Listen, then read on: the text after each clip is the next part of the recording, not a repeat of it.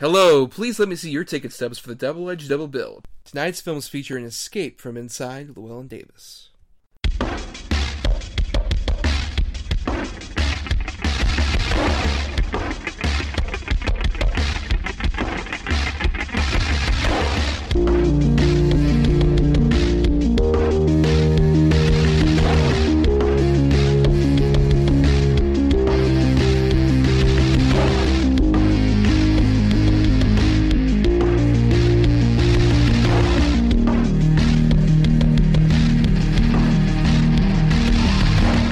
Each week, Adam Thomas and Thomas Mariani will come to the table to discuss the randomly selected yin and yang of a double feature. Then, both will have to pick a number between 1 and 10 in order to seal their fates for the next episode.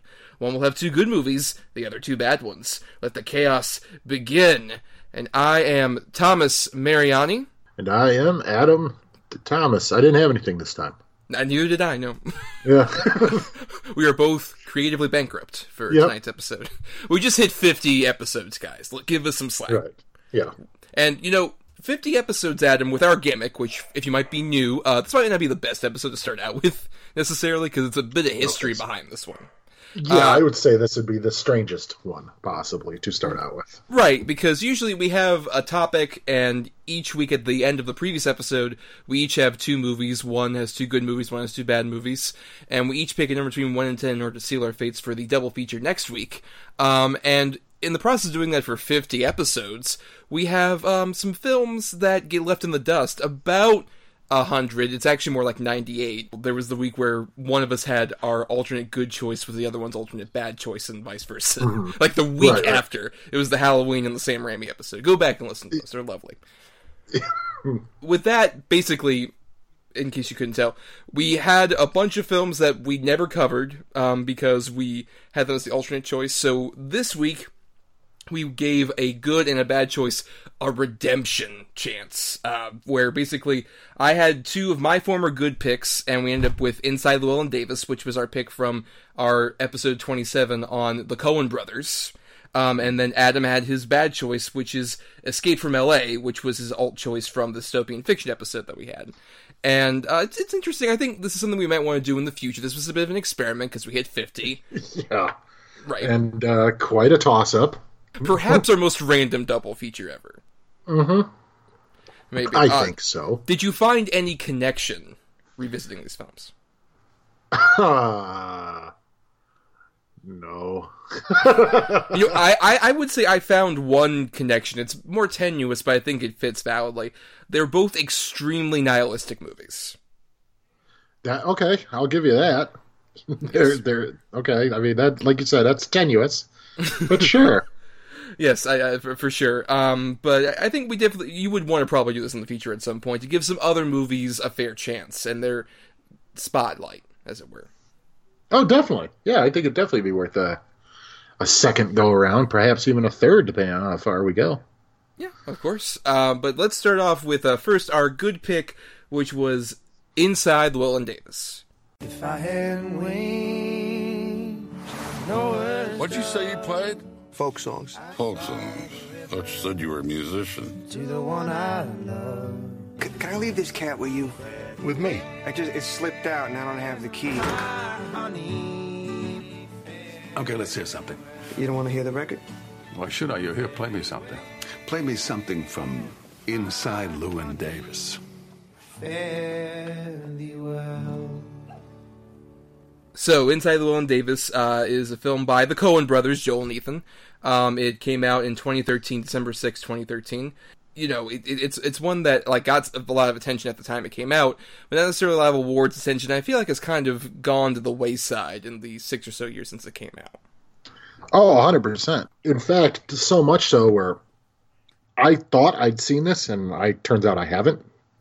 Uh, but I completely had it confused with like three different movies. It, it does meld some of their stylistic stuff together. Well, no, not even just the Coen Brothers movies. I thought like for some reason I'm the Place Beyond the Pines was one of them, which is completely different. But Yes. the, and then uh, oh hell, one of the James Franco movies. I can't remember what the hell one it was, but I completely had it confused. Like I did not realize that what this movie was about. I thought he was some kind of poet, which I guess he kind of is.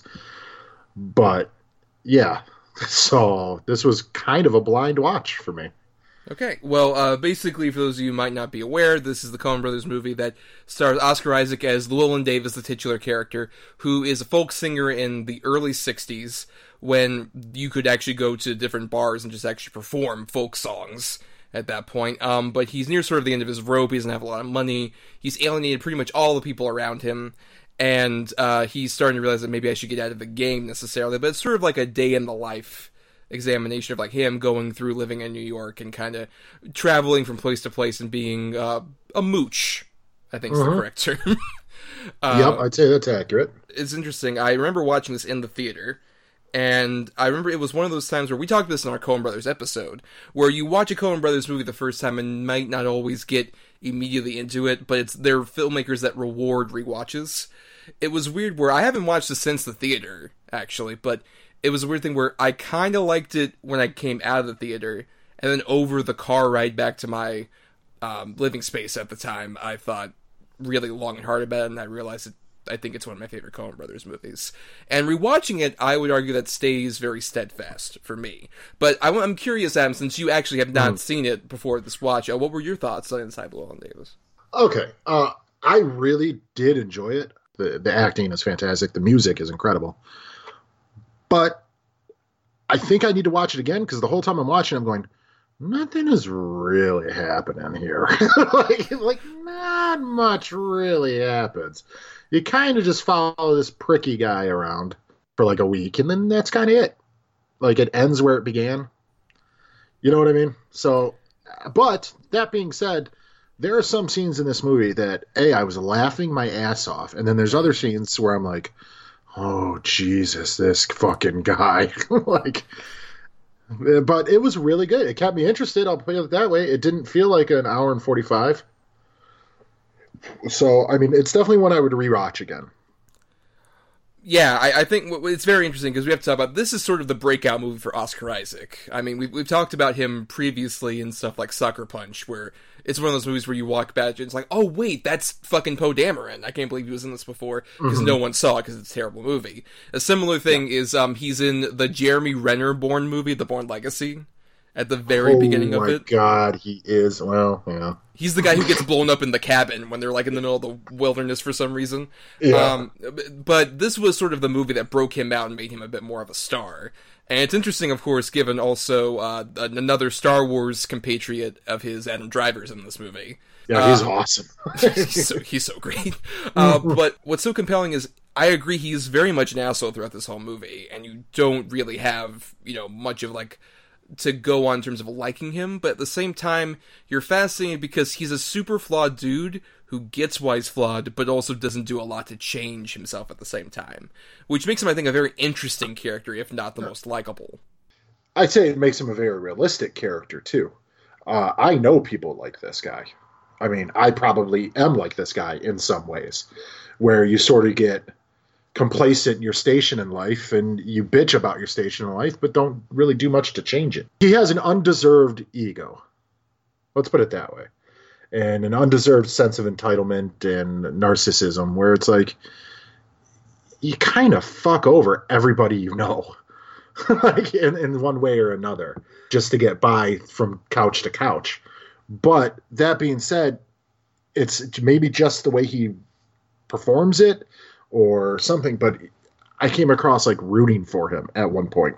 I think it helps also that he's very talented, which is sort of the tragedy. Is that because the big thing that's going on with him is he's been in a funk since he was used to be a part of a duo that was actually pretty big and famous for a bit in the folk community. But his uh, partner ended up committing suicide, and so he's been in a huge funk since then. So you can at least see why he'd probably be in that funk, and why everybody keeps bringing up like, "Oh, hey, you used to be part of a duo," or especially F. Murray Abraham at the end. Oh, I don't know, you don't work. soul crushing. yep, we're just like, well, you should get back together. And it's like, oh, Yeah, that's good advice. that scene where he's singing that song, you know, and it's a beautiful scene, and the you know the camera's zooming in on F. Murray Abraham. You're thinking, oh, he's hitting him, dude. And then he adds, I don't see a lot of money in this. Like, oh no! it, it hits so hard, especially because like he exhausts so many different options of trying to get around. Where it's just like, oh hey, I could maybe go to Chicago, or it especially is soul crushing with the whole "Please, Mr. Kennedy" thing. It's gonna be a p- Yeah. pretty big hit, and then it's like you, you got the royalties, right? Yeah, except he signed off on them. Yeah, to get just the so money he can get two hundred bucks that day. Yep. Oh, Which you hear like stories like that all the time about people who were session Oh, yeah. musicians and end up like, getting screwed over because they wanted something quick immediately and how much regret they have about that. Um, but at the same time, you're at least compelled by like the reason he's doing that is because oh I need to get money to sponsor Carey Mulligan's abortion, but also at the same time it's like but you also put her in that situation. Which by the way, she is fucking phenomenal in this movie. She is so pitch perfect at playing a character that's admittingly kind of shrewish at points, but in a way that's super fucking funny. The whole bit mm. about like condoms and like wrapping it up in duct tape and shit like that is hilarious. yeah, she almost steals the movie for me. Yeah. she was quite good in it. And way to go, Timberlake! When he popped up on screen, I'm like, holy fuck, what? right, and we've talked about this off mic actually about Justin Timberlake sort of his modern state has been a lot of just like he's trying to kind of recapture that bringing sexy back era of his career musically, and it's not working very well. But he's a very talented supporting comedic player when he's been in movies. And I wish he would play sort of more characters like this. It weirdly feels like he's kind of commenting on his current reality, where he's like goofy, affable dad type. In all honesty, because he's totally square in this movie. And that's part of the mm-hmm. charm is that he's very nice, he's very affable, but at the same time he's so fucking corny. Like when he's talking to Llewellyn Davis, and Davis is like, "Hey, who wrote this stupid Please Mr. Kennedy song?" I did. I know. and he just comes. I wish you would play more parts like this. Just like go way more into like lean into the fact that what you are, dude. And I think you'll be a lot better off. And I think stuff like this, or even Bad Teacher, I thought he had a similarly pretty good dorky role in. I think if he kind of leaned into that more, he'd be so much more charming than like, no, look, I'm still hip. I'm still with it. Right. I like what the kids I like. Agree. I agree. How about that Coke Zero, huh? Yeah. Like, You got that sunshine in your pocket, right? oh God. But he is quite good in this, and, and just that part where he's you tell well I did, and you get to see like the hurt in his eyes, where he's like fuck man. But I, I mean, let's just get into it. John Goodman stole the show. He's so fucking crazy. He's out of his mind, batshit crazy, dude. Oh, he fucking killed me. He's like, you threatened me. I learned what you people might call black magic from. Him. He's still he's gonna put a hex on him. he, he comes in with the cat, and it's just like, oh, uh, are you a double act with the cat? No, my partner actually killed himself. Uh, sorry to ask, where'd he throw himself off? The Washington Bridge? The Washington Bridge? Is The Brooklyn Bridge is where you throw yourself Yeah. off. Sorry, no offense, but he's fucking stupid. I just love the fact he feels almost like he would have been like the grandfather to his character from The Big Lebowski, who would have taught him everything he knows. Yeah, That's, what he bit. Mm-hmm. kind of feels like at, at the same time. And you know, we mentioned the cat, and I think that's what's very interesting. Is you mentioned like, oh, there's not a lot going on. I love the Coen Brothers stated in an interview about like, yeah, you know, we realized there wasn't much going on in the story, and we were concerned, so we added the cat. I think it added a lot of plot to it. Which, admittedly, the cat is sort of like the biggest recurring motif. And I think it's fascinating because the cat mirrors obviously Llewellyn Davis in so many ways, where he just like travels all around, comes back to certain places. Um, even like the, the the bit where he brings a cat back to the people who owned it, and they're like, "This isn't our cat." Almost the identity crisis that's also going. Do you see with his Llewellyn's scrotum? Where is his scrotum, Llewyn? oh man, yeah, you know where it just goes its own way, does its own thing, is nice to people when it needs to be, but it's constantly running away. Uh, it's completely him. I mean, it's a complete uh, parallel. You know, I also liked. Uh, was it Troy? Oh man, he fucking killed me too. Where he's sitting there eating the cereal. Oh, I'm sorry. I was trying to be quiet and as to not wake anybody. Just him and John Goodman both are straight up Coen brothers characters. You're referring to the guy who's at Carey Mulligan's. Yeah, place yeah, yeah, right, right. He feels almost like a character. Like, man, if this movie was made like ten years ago, this would be Tim Blake Nelson. One hundred percent. yeah, in the, in the best way though. And I think he's. I agree. Like he's a he's a very fun character. Uh, another one of my favorites. Weirdly, especially upon this watch, um, I, I love Garrett Hedlund and how silent he is as the driver guy. You mean Denis Leary? From profile, he looks exactly like Denis Leary with the goatee and the cigarette and the hair. I mean, I swear to God, he looks like young Denis Leary.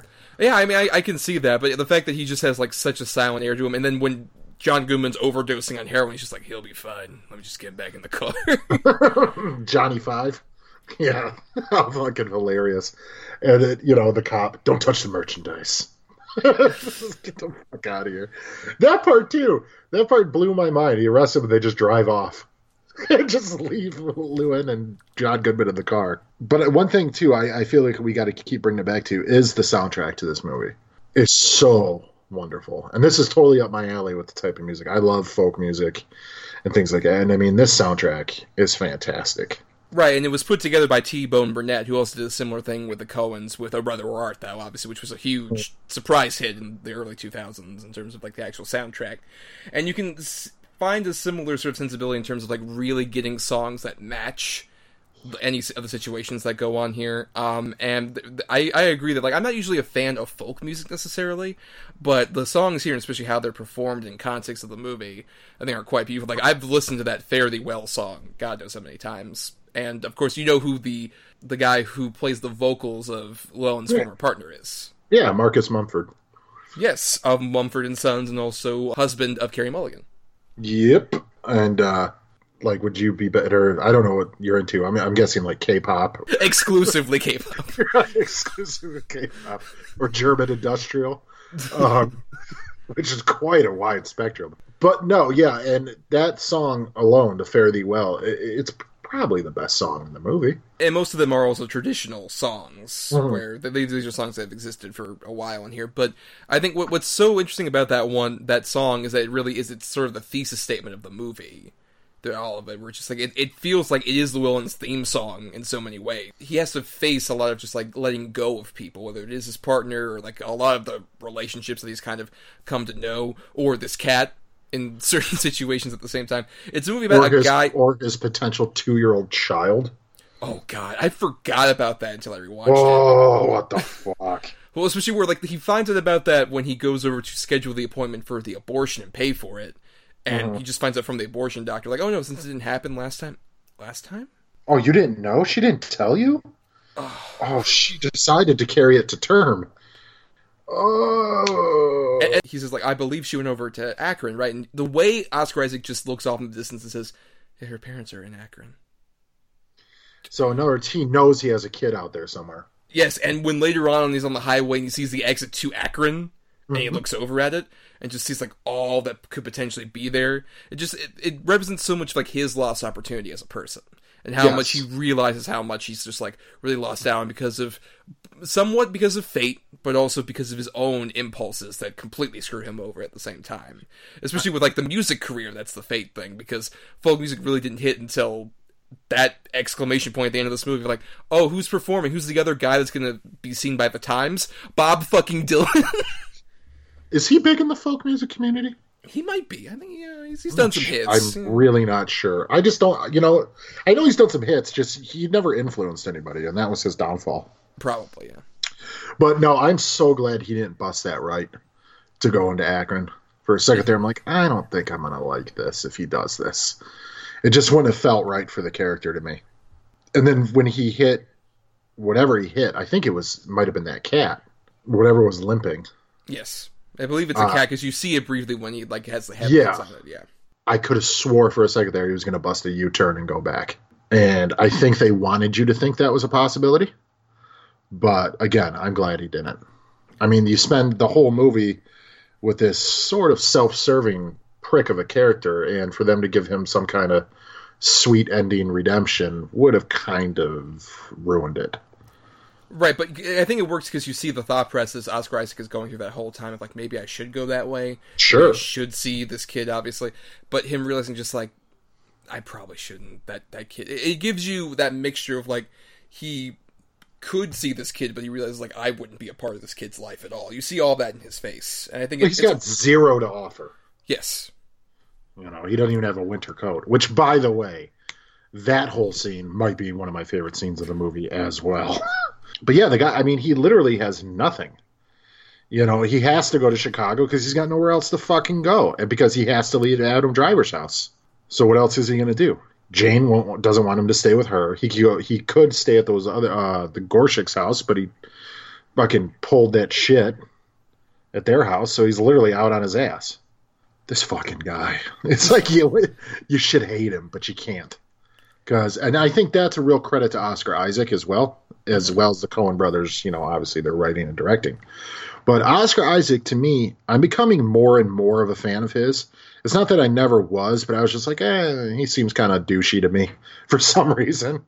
But I'm becoming more and more of a fan of his because he can play pretty much anything. I mean, look at him as the adventure, like new Han Solo in the Star Wars movies, or this prick, or fucking super intimidating, like in Annihilation or other movies where he's played the villain. I'm not talking X Men, that was a waste. But he's really good, and he's a really strong actor to center a movie around. I think he's going to be definitely more of a mainstream leading man uh, because, as I understand, and I think we talked about this, the one movie that came out with him and Olivia Wilde is just a train wreck.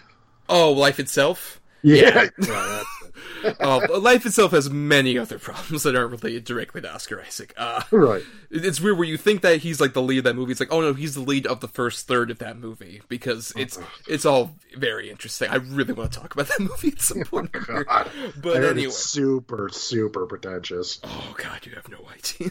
the Pandora's box we would open. But but yeah, I, I agree. I think it's a real testament to like his both charm and also his ability to portray sleazy so well that he manages to do this. Even like the scenes where he's just ram- ramshackling around in someone's apartment and he's like making eggs and shit. Oh, he has he has so much like veracity in doing something like that, where you can tell he's a guy that has like a hot temper, but also at the same time there's sort of an aloofness where like he has this idea of like, oh no, I know how to control myself. He's a guy who lives one literal like s- up to five minutes at a time. Yep. Where he's just like, oh, I know how to get where I'm going to be five minutes from now. and I know where I'm going to be five minutes after that, but I don't know from she, there. She even poses the question to him. Like, don't you even think about the future? And his response is, what, like flying cars, cities on the moon? so great. like, he just doesn't give a shit. He's moment to moment. And especially when just like, "Oh, you want to go to the suburbs?" That feels careerist. It's like, oh, "Fuck you! What is that?" Fuck. it's it, it's so great, but at the same time, you are extremely charmed by him because of his talent, and also by just he has this charm that comes through every time you're around him. You do want to kind of hang out with Will and to have some beers. You don't want to hang Yeah. out for much longer than that. But he has that You kind gotta of hope he's in a good mood before you do. Oh, and that he doesn't say like, "Hey man, can I crash at your place?" Oh, right yeah. after that. that lack of responsibility, especially with like him falling behind with the cat. There's so many times where it's both the thing of like, "Oh man, you couldn't keep that cat out," but also I have definitely had moments like that where I've house sat for somebody and like the dog gets out and I'm like, "Doggy," outside in the fucking lawn or some shit, and I'm just like, I, I gotta find this fucking pet. It's the one responsibility I have, and I'm fucking it up. Like I, I, I have had moments like that at the same time. I, I agree. Llewellyn is sort of like the worst parts of us that we don't really want to acknowledge. Aren't like monstrous, but at the same time are just kind of shitty. The parts Yeah. that we just don't want to really quite directly face because no, we're better than that. Except in certain times you're not Right, hundred percent. Yeah, he's what all of us want to be, but with money. Do you get what I'm saying? No Right. cares, moment to moment, having sex and one night stands whenever you want, drinking, playing music, living on the road, but he's just broke and a fuck up. Dude, the the biggest thing that shows how much of a douchebag this guy is when he heckles that woman. Yes. I mean, what a fucking douchebag because the guy pissed him off, so he starts heckling her. Like, go fuck yourself. But I will say this hell of a voice on Oscar Isaac. I mean, he can fucking sing, dude. Well, and everybody too. Most of these songs were performed live, and Yeah. I was especially surprised by like Carey Mulligan when she went up there, or of course the, the obliquely referenced "Please, Mr. Kennedy," but fucking Adam Driver Oh my god, he kills me. Outer space. I know. I know. It's so funny. And the way uh, Llewyn's looking at him, like, what the fuck is this guy doing? it was so perfect. I definitely need to watch this again, which I don't say about a lot of the movies that we watch, because I'm definitely one of those people who have, like, you know, maybe 10 movies that I can watch on rotation. But for the most part, I'm usually a one and done sort of guy, but I definitely, definitely need to watch and revisit this one probably soon. Um, and for anybody who hasn't seen it, it's on Prime. I mean, take advantage of it. Yes, and uh, you know, I should also say um, we mentioned in our previous episode about um, Roger Deakins being the big cinematographer that's worked with the Coen Brothers for so much of their careers, but this is one of the few in the last like twenty five years or so that he wasn't the director of photography on. And you it's, can uh, tell. Right, and it's uh, Bruno Delbonnel, um, who was done, who's a French guy who's done like his biggest sort of start was Amelie, and he's worked with uh, Jean Pierre Jeunet a lot. And um, I, I love the cinematography here because it displays such a like an interesting perspective on the time, and especially it's all from Llewellyn's perspective. Like I've heard some people who were like around at this time say, "Oh man, it feels like such a dark, depressing version of what we lived through." Like people who this was kind of obliquely referencing and kind of based on mm-hmm. have said as much.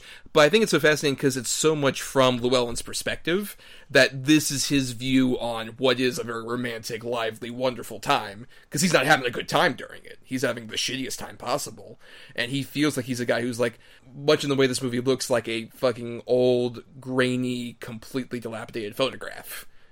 Yeah, that makes sense. Man, I, but you're right though. The cinematography in this is fucking gorgeous, and the soft light and everything like that. I mean, it really, really works. Because even like their wardrobes and stuff don't. I mean, they kind of do, but they're not really reflective of the '60s. I mean, a lot of people dress like this now.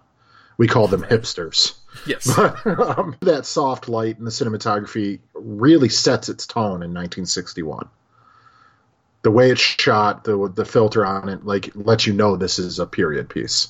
Well, especially when it's it's a period piece of one of those eras, like early in a decade, where Right. the decade hasn't quite made its distinctive touch, because it feels like it's somewhere in between the 50s and the 60s, which is what is so like great about I think what we're talking about in terms of the way it looks and the way that people dress. It's like we're kind of transitioning out of a 50s era, but we don't know quite what that is. And the ringing endorsement of Bob Dylan at the end of that just it's the signal of the 60s coming in. Oh yeah, And it's also her- of- the herald of the hippies. Right, and and that's also the point of Llewellyn just realizing like I'm lost in the dust. It's just even like, but I love the fact that it's him looking at that guy and he's like, "Who the fuck is this guy?" Not knowing like, oh, your entire world is going to fucking cave in. right. This guy is now folk music, expertly done. I really did enjoy this movie. Like I said, it's just I gotta go a second time because I think I'm gonna really, really love this movie after a second watch. I can easily see this jumping into my top, you know, three of the Coen movies, easily. Probably not number one. It's hard to top, you know, Raising Arizona for me, but it's definitely going to be up there. Well, I guess those will serve as your final thoughts. Um, and I, I will agree that like I, I really do love this. Uh, this is the second time seeing it. You, you do notice a lot more details here. You do, see, especially the the moment we kind of talked about where he hits that cat and sees that cat kind of shamble around. Is another example for me of like, man, the Coen Brothers really need to do a horror movie because that feels like an image from That would be so. That would be something special. I think. I would really love to see what they would kind of do with that genre. And I think you can see details of that, but this is more in concept with the horrors of lacking legacy, the horror of realizing like you don't really mean much to the you know the the world of this folk music, this art you've devoted yourself to, and also in the process you've alienated any of the connections you've had before. So you just end up as a nothing of a person. To the fact where you won't even get into the fucking military because you haven't renewed your license, which is such a great little detail as well. I know um, he pays his dues and they won't give him back four hours later. You you can't repay your dues. But by military, I mean not really. He's in the Merchant Marines. basically. But that's the thing is like he can't even get into that lower level rung of the military in any regard. That Llewellyn Davis is so far down on the totem pole. But yet at the same time, you're in curious about him. You're not necessarily endeared, but you're fascinated to see him. And I think it's a real testament to the way the Coens write that character, and also to Oscar Isaac and all the cast is great. As you mentioned, yes, the the soundtrack, uh, as the kids say, slaps. It slaps pretty hard. Is that what they say now? Uh, maybe I don't know. I'm so behind. Age is coming toward me. I've never even heard that. it's probably what they said like six months ago, and now they're saying something Okay. else. I'm not sure of. Uh, but anyway, uh, it's it's definitely it's one of my favorites for sure. I mean, I would still say I agree. Raising Arizona is my favorite, or like I still love you know uh, Fargo and Big Lebowski as well. But this is very much in that top five for me. Especially, I think it's my favorite of the very recent ones they've done. And yeah, so definitely, if you have not seen Inside Llewyn Davis, seek it out for sure. And it got its chance at redemption. And now, I guess in a case of redemption, I don't know that I would go that far. maybe not. It got a chance to be talked about because it's uh, our bad feature, Escape from LA. Your rules are really beginning to annoy me. We ran a psycho profile on him using a database of 5 million sociopathic personalities. He hit the bottom of the curve. Catches on quick, doesn't she? This town loves a winner. You got a problem with that? Yeah. So, Escape from LA. Um, it's kind of a bummer. This is our first John Carpenter movie we talked about on the show. Oh my god, it is. yeah, we, came close with Uh, Hall- the Halloween yeah, series, but yeah. yeah. Oh, bummer. But yes, this is Escape from LA, which is a sequel to his movie from 1981, Escape from New York, uh, which came out in 1981. Meanwhile, this came out in 1996 uh, and is a much more bigger budget affair. Uh, stars Kurt Russell returning as Snake Plissken. And uh, we should briefly talk about Escape from New York uh, because I will say that is personally my favorite John Carpenter movie. It is not my favorite favorite, but it's in my top three. Uh, I I still give the edge to Halloween. I'm one of those. I mean, I don't even know if I can say that anymore. Escape from New York might be my favorite John Carpenter movie. I mean, it, it's I- always like for me, it's neck and neck with like the thing. Those two wrestle often. Ah, it's the thing. Never mind. Yeah, the thing. I always forget about that, that. That John Carpenter for some fucking reason. No, yeah, the thing is my favorite. Then probably New York, and then either Halloween or even like I love Starman. oh yeah. Yeah, I, I mean, Escape from New York was just such a huge movie to me when I was a kid. I thought Snake Plissken was the coolest guy ever. I had a huge crush on Adrienne Barbeau. I mean, there's just so much going on. Donald Pleasence, you know, so it's like, oh, Dr. Loomis. And then this happened. Right, which we should say that like the big impetus for this happening was less John Carpenter and more Kurt Russell, because Kurt Russell, who stars as Snake Plissken, was a huge fan of that character and always wanted to play him. Kept hounding John Carpenter like, "Let's make another one. Let's do it. Come on, let's do another one. Come on, let's do it." And they finally did it with this one, which um, was not nearly as well received when it came out in '96. It was a pretty big bomb. Maybe the big catalyst for Carpenter kind of stopping to make movies, though he did make like what, like vampires, right? And then Vampires, Ghosts of Mars, and I believe The Ward. And I Right. think that's it. Right after, to be fair, that's like a decade in between the Uh-huh. war and Ghost of Mars. Yeah, But yeah, I think he only had three uh, three more movies after this one. Which, uh, yeah, there's a reason. because it's weird that they made this sort of like a bigger tentpole movie. Because what I love about Escape from New York is that it's so much more of like a low budget affair that builds a world so masterfully. Despite that, like it's definitely the greatest example, one of the great examples of like economy of storytelling, and also of like using your limited budget where it really needs to work. Uh-huh. Because so much of that movie is cascaded in shadow, and you don't see quite a lot of New York, but you see enough to be immersed in like, oh, the, New York has gone to shit. It's a lot of alleyways and stairwells and shit like that. I mean, it, like you said, it feels like New York. It feels like it just got torn to shit, and it's a post-apocalyptic and great minimal sets. Um, and but when they needed to spend the money, they did, like on the bridge scene and things like that. But fuck. Yo, okay. We, the 50 million for this went all to set design. There's no question. well, and also the effects for the time. Ooh, no, they were not good. I remember them being bad then. Well, yeah, but I, I would say they're bad, but also they sort of feel like of '96. Like he definitely spent a lot on those bad effects. Like there's It's so many. It's so PlayStation. It is. It totally is. it totally is, especially the shark. All right, uh, for that great Universal Studios bit that happens. Yeah. Yep. And the fucking surfing. Peter Fonda. I mean, I just wish I could, you know, like reach through the screen like fucking Samara and just punch him in the face. He gets on my fucking nerves so bad in this movie. Dude, what are you talking about, bruh? Come on. You're Snake Plissken. Oh man, big waves coming. Gonna ride it, hang ten. Like what dude, you're like fucking sixty. Stop it. Grow up. you fucking piece of shit. This was your pick, by the way. Um, and I so know. and I picked it because I hate it. Because when we said bad, I went bad. like my dystopian movies were really bad. My choices. I mean, I had that awful Death Race and then this. So either way, I was going Right. to be bad. um, I will say I do enjoy Steve Buscemi in this though, oh, he's amazing. and I love Bruce Campbell's little cameo. I think that's a pretty good scene as the surgeon. But other than that, I mean, Pam Grier.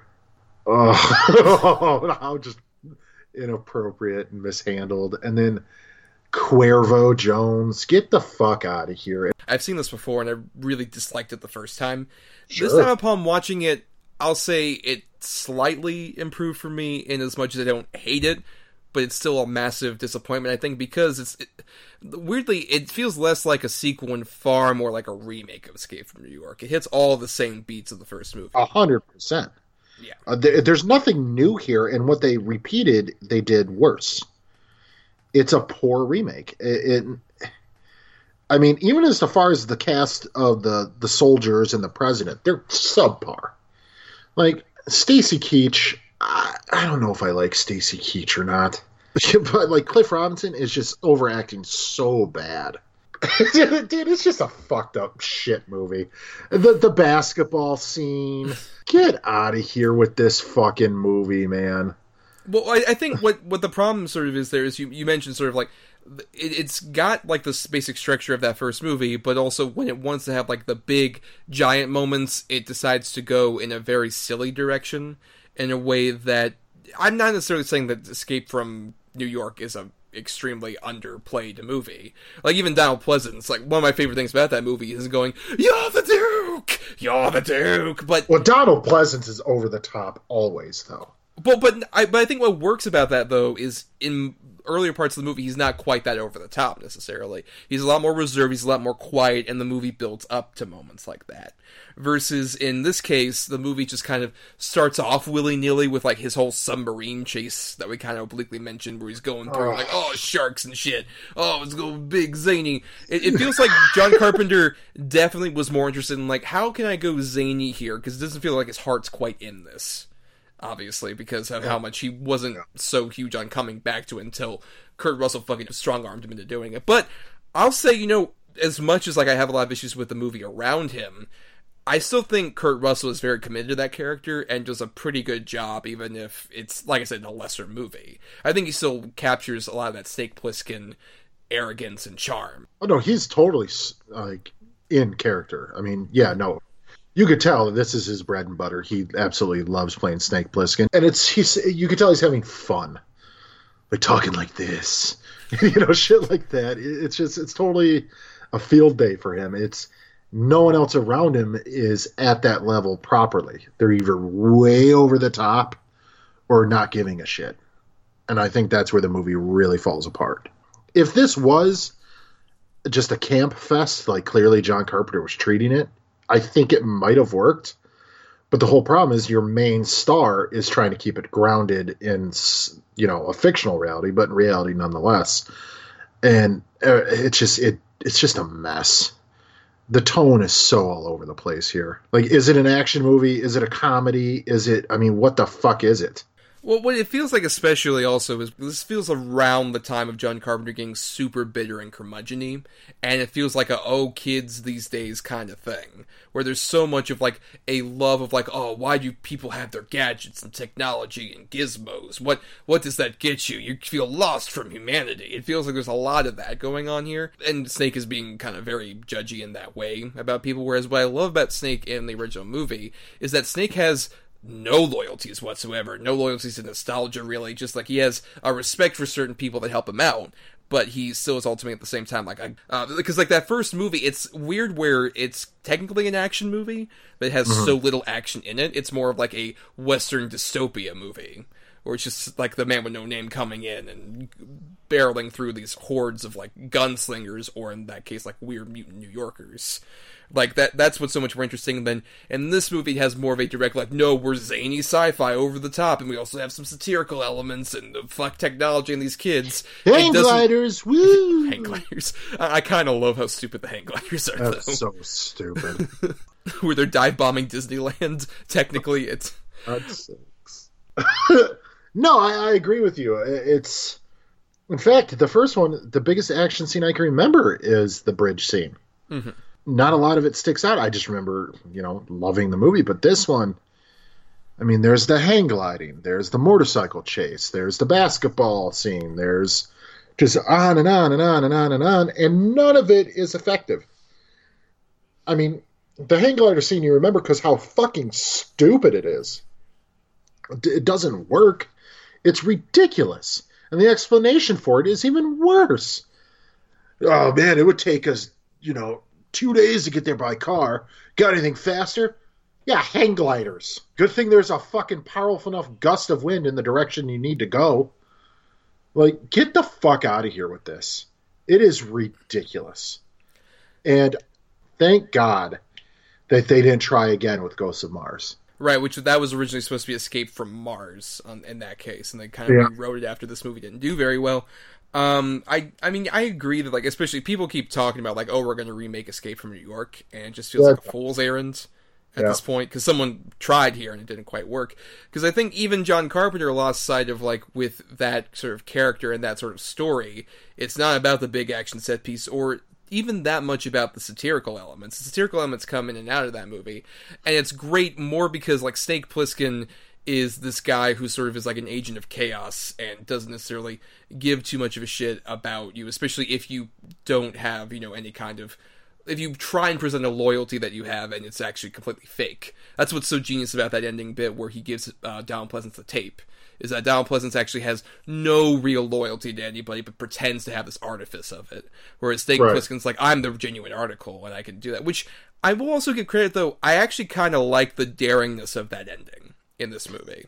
I think the uh, ending has a pretty ballsy conceit of just like Snake Plissken does not appreciate the artifice that these guys are going for and uses their own artifice of the virtual reality hologram to fuck with them and destroy all technology on Earth. Which is insane.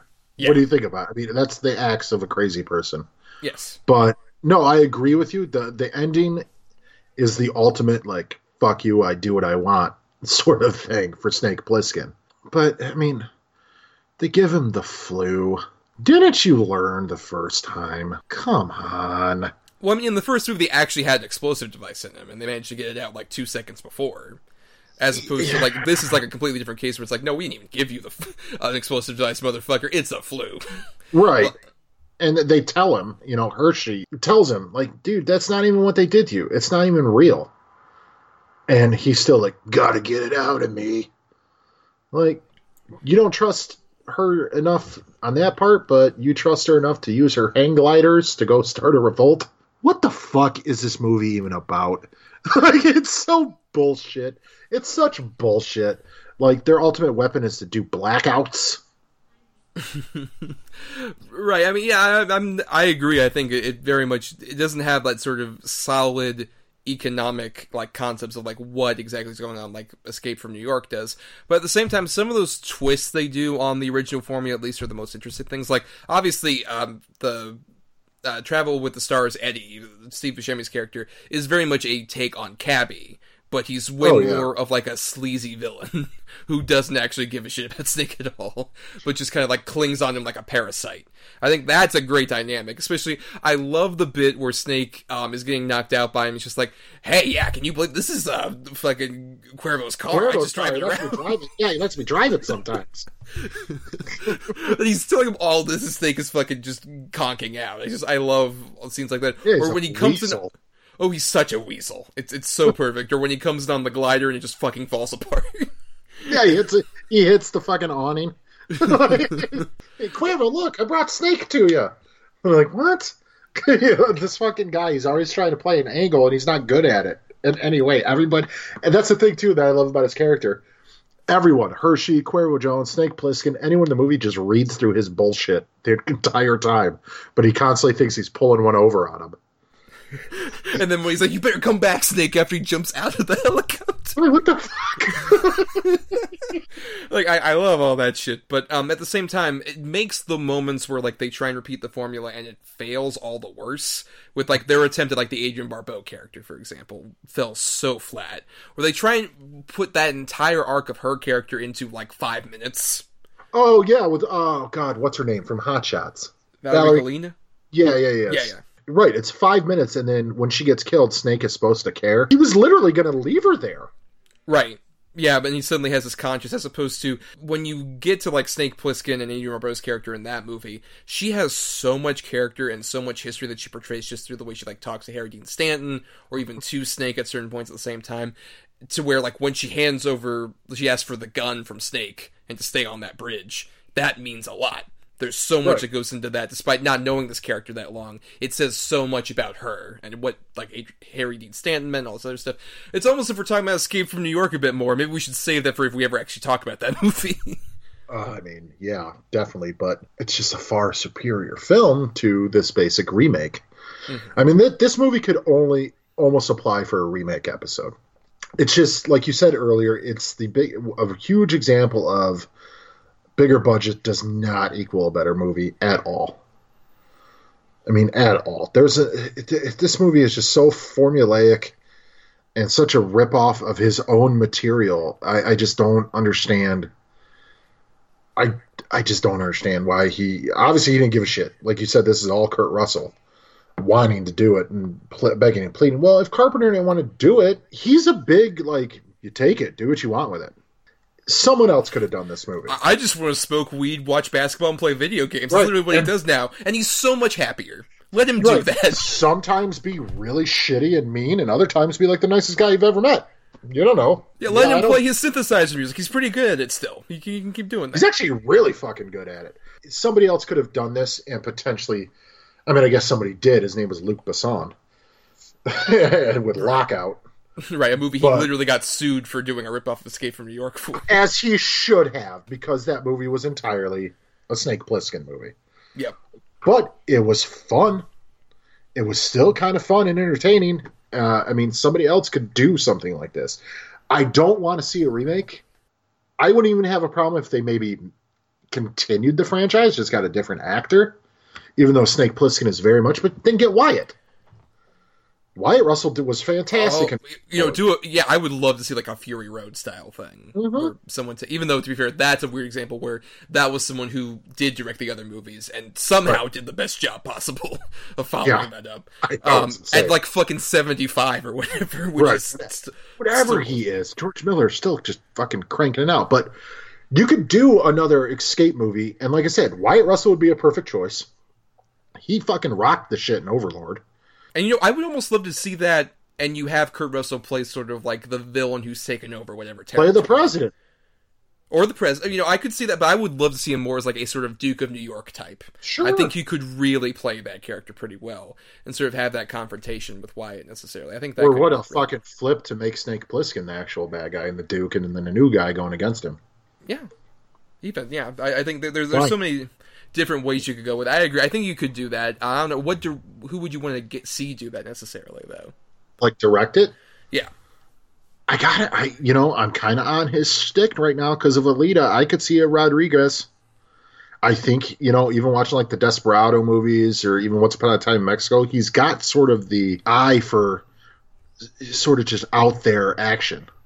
I think you're underestimating, to be fair, how much of a hand James Cameron had in helping Robert Rodriguez out. Given how much of a gulf there was between a good Robert Rodriguez movie before Uh, you know what? You might be right. I mean, I like to lead it too, but also just like James Cameron clearly had a very big hand in this for a lot of That's reasons. that's probably true. He could also be on a comeback. I don't know. Let's see the next movie, Robert. Let, let's see how that goes. Um, but yeah, whenever the fuck that might happen, I don't see that happening anytime soon. no, not necessarily. But you know, I also wouldn't mind someone. He kind of did this with. Uh, he's in a bad state right now, but uh, Neil Marshall, since he did that kind of with Doomsday. Um, Yeah, I could see that. I don't know if he's getting another studio job after Hellboy necessarily. I, I would say it's going to be a little while. Yeah, I, I would say so too. But I think he could do something interesting with that too. But then again, it, it's all to say that John Carpenter wasn't necessarily the best person to do that at this time with whatever this was necessarily. So I guess go into your final thoughts then on Escape from LA, Adam. I don't even think of this as a sequel to Escape from New York. I think Escape from New York was a single standalone movie, and I can almost see this as like a fan homage movie. I, I don't see this as a sequel. I think this is just a complete misstep in pretty much every direction. It's it's a copy of something that was already great by the same people who made the original, and this is just a complete subpar version that if that's not proof that you know lightning strikes lightning in a bottle whatever you want to call it i'm just going to mix all the metaphors and that that that's not proof lightning built rome in a day uh, then i don't know what is because you get the same people with a bigger budget and they can't do it. This is just a complete failure. It, it's a good example of maybe you can never go home again. right Right, necessarily. That makes Un- sense, un- yeah. Unless you're George Miller, you can go home anytime and come in and out. we're, and we're fine with completely you, make it work you Yep. fucking genius you mad Australian bastard. You can do Mm-hmm. that. Uh, but yeah, I, I mean, I agree because I think it's also it's interesting when, in, in terms of John Carpenter's career up to that point. Like obviously his heyday was late '70s through the '80s. He was such a phenomenal talent, and I think this is a pretty good picture of like a guy who has been beaten down by a studio system with so many different movies that in the 90s that were either complete like sort of like direct for hire jobs that didn't work out like memoirs of the invisible man christine or Christine. Well, no, Christine was in the 80s, though, and I would argue he had at least a bit more of his influence in there. Especially compared to his Village of the Damned remake, for example. oh god Yeah. which isn't even that terrible of a film. It's just bland. It's he's not in it at all. Like you said, it's a complete studio film. There's no John Carpenter in that movie. right, or even when he did actually get something that, like, really felt like his own kind of distilled image of, like, In the Mouth of Madness. Oh, which we've talked about before. Which is that actually might be my favorite Carpenter movie. It's pretty goddamn great. Gonna pretty fucking great. Um, but yeah, when something like that doesn't do very well at all, I think you get something like this that feels like it's a weird combination of like studio for hire and also trying to recapture old glory, and it just doesn't feel like it necessarily works at this point. This feels like him on the outs as a director, really. This is him on his sort of last legs, and even those other movies uh, that he did afterward weren't very good either. I would say arguably worse than Escape from L.A. But this was, I think, the big canary in the coal mine of like this. He might not be coming back. after this point. And yeah, I, I don't hate it though as much as I did at the same time earlier. I think there's enough little bits and pieces where I don't hate it necessarily, and I would say it's a sequel. I would argue with Escape from New York. It's just that it's a super disappointing one that we kind of have to acknowledge. I think it's sort of a poster one that we should put up for anybody that tries to do a legacy sequel, which we've been getting so much of in recent years. This I is hate a that term so much. I mean, I mean, but it's it's valid, and I think it's, Yeah. it's it is definitely a poster child for like this is how you don't do it. You don't repeat the same things, and then also just try and gussy it up with bigger effects. That does not a good sequel make, even no matter how long it's been, and no matter how committed someone like a Kurt Russell is. It doesn't save this from being pretty disappointing, for sure. And uh, that's the end of our little redemption double feature. Um, we want to read some feedback, of course, because uh, over at the Facebook and Twitter pages at DEDBpod, we ask all of you out there for, hey, what are your favorite and least favorite examples of a topic we're doing? And we shared the list of all those movies that we didn't cover for you guys, and we asked, what ones would you want to see us cover? At some and you know what? I, if anything shows that you know people care and listen, Yes, for sure. Yeah. Because they have our interest at heart, and also maybe just Mhm. curiosity to see some of these movies be discussed. And uh, including from Lance Langford of the Horror Returns podcast says, "Cabin Boy." Adam said, "Those pipes are clean." Uh, Brian Citrus, of also of the Horror Returns, says, "Boogie Nights" and "The Neverending Story." Anna Robertson says, uh, "Lady in the Water," "Airplane 2," and "Inside Llewyn Davis." Um, James Rodriguez says, Bound is my favorite film of the Wachowskis, and I'd love to hear you guys talk about it. I'd also say Nutty Professor to the Klumps because I want to hear the reactions of you guys to one particular hamster related moment. Uh, Kara Holden says, from Adam's picks, Beverly Hills Cop, Blues Brothers 2000, Stand By Me, Matinee, Tremors, Escape from LA. Um, and then from Thomas's picks, uh, Dreamcatcher, Predator, The Nightmare on Elm Street remake, Sorry to Bother You, and Nutty Professor 2, and Tank Girl. Uh, Luke McBride says Lady in the Water and Star Trek Into Darkness. Brian Kane says, I unironically love Battle Los Angeles. The acting and cliche story beats are rubbish, of course, but I love the many World War II homages, alien design, and the effects work. So, of course, I'd love to hear you guys eviscerate it. And Will Torres says, The Man with Two Brains, or Hot Shots. And uh, Adrian Cardenas says, Walk Hard and Scarface. Okay, so I don't know what Lance is trying to say with that one, with with his little comment. Uh, I, I know the movie Cabin Boy, but I don't know what he why he's referencing me in the quote. So I'm going to take it as an insult and tell him to go fuck himself. but everything that people mentioned, I would love to cover. I think there's a lot of good, good films that we've missed. And Brian, no, no, no, Battle Los Angeles, buddy. Come on, buddy. I'm not your friend, buddy.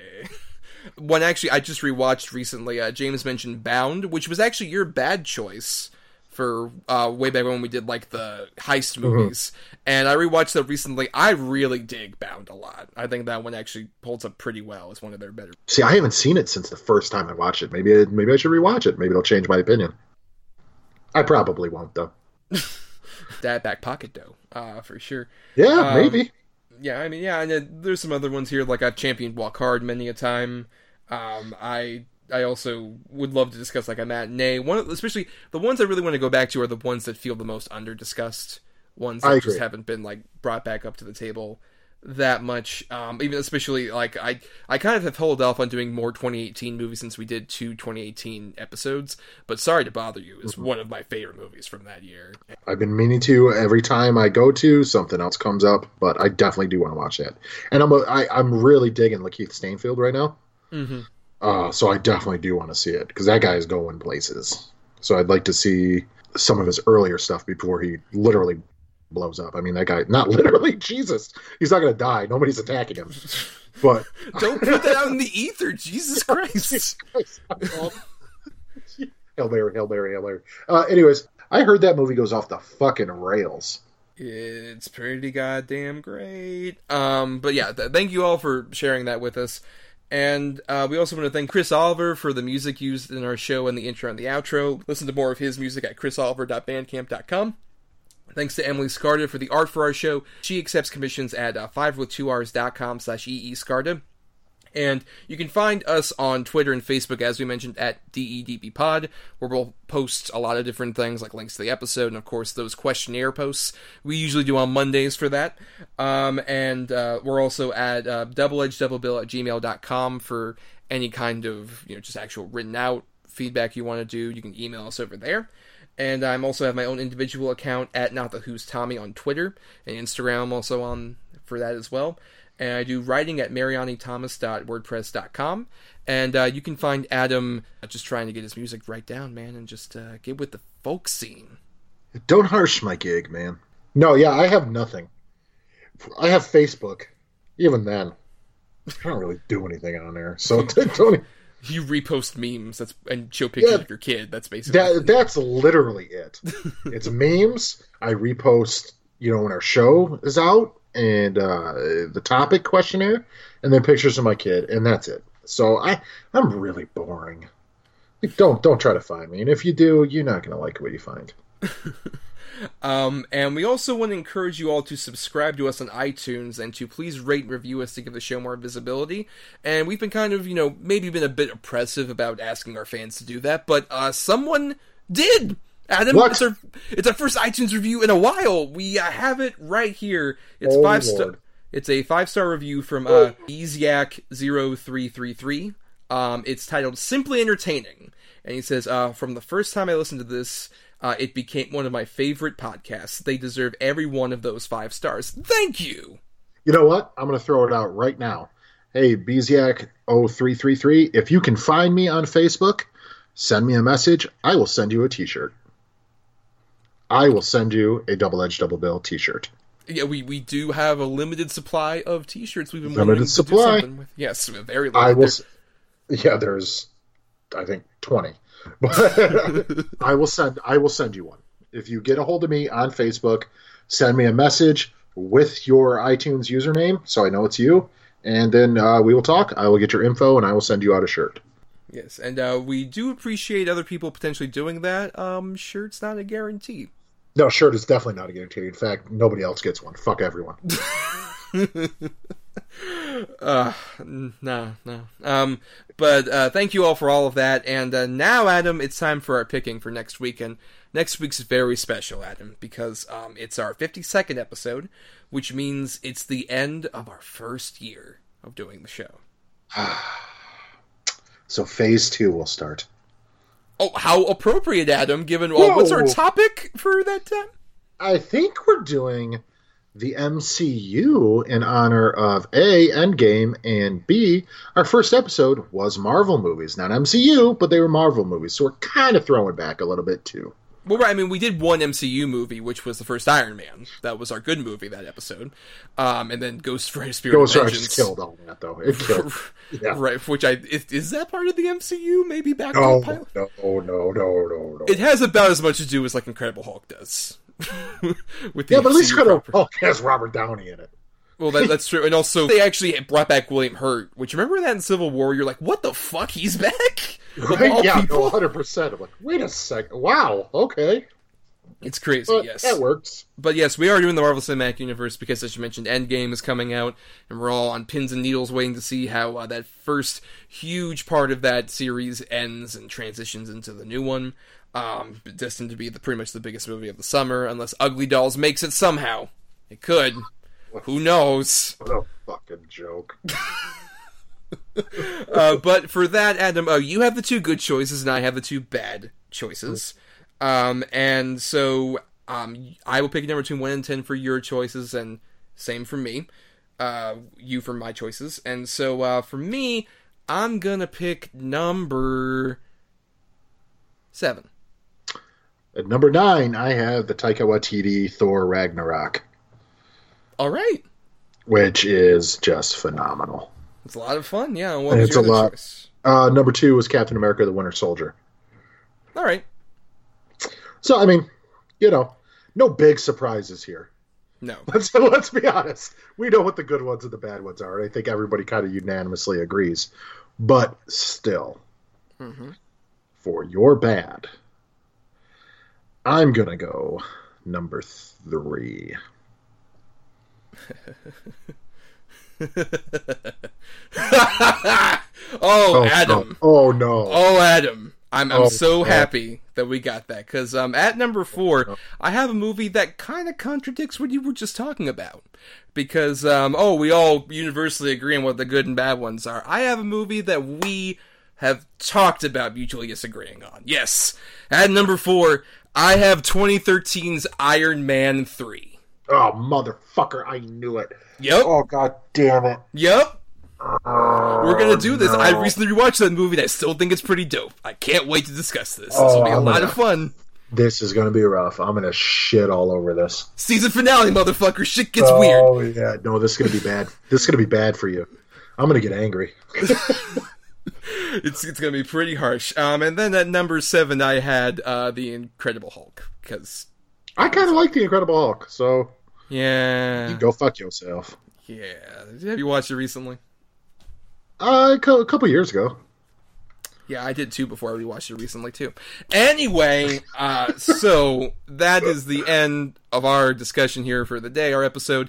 Tune in next week when we're going to be at each other's throats and hopefully not damage our guests in the process. But until then, um, let's go ahead and sing our redemption song, Adam. Long live the Tooch. A man who needs no redemption at the time of recording. Well, we don't. Uh, I don't know that I don't Netflix know. movie though.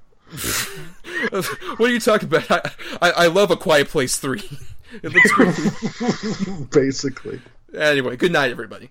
Good night.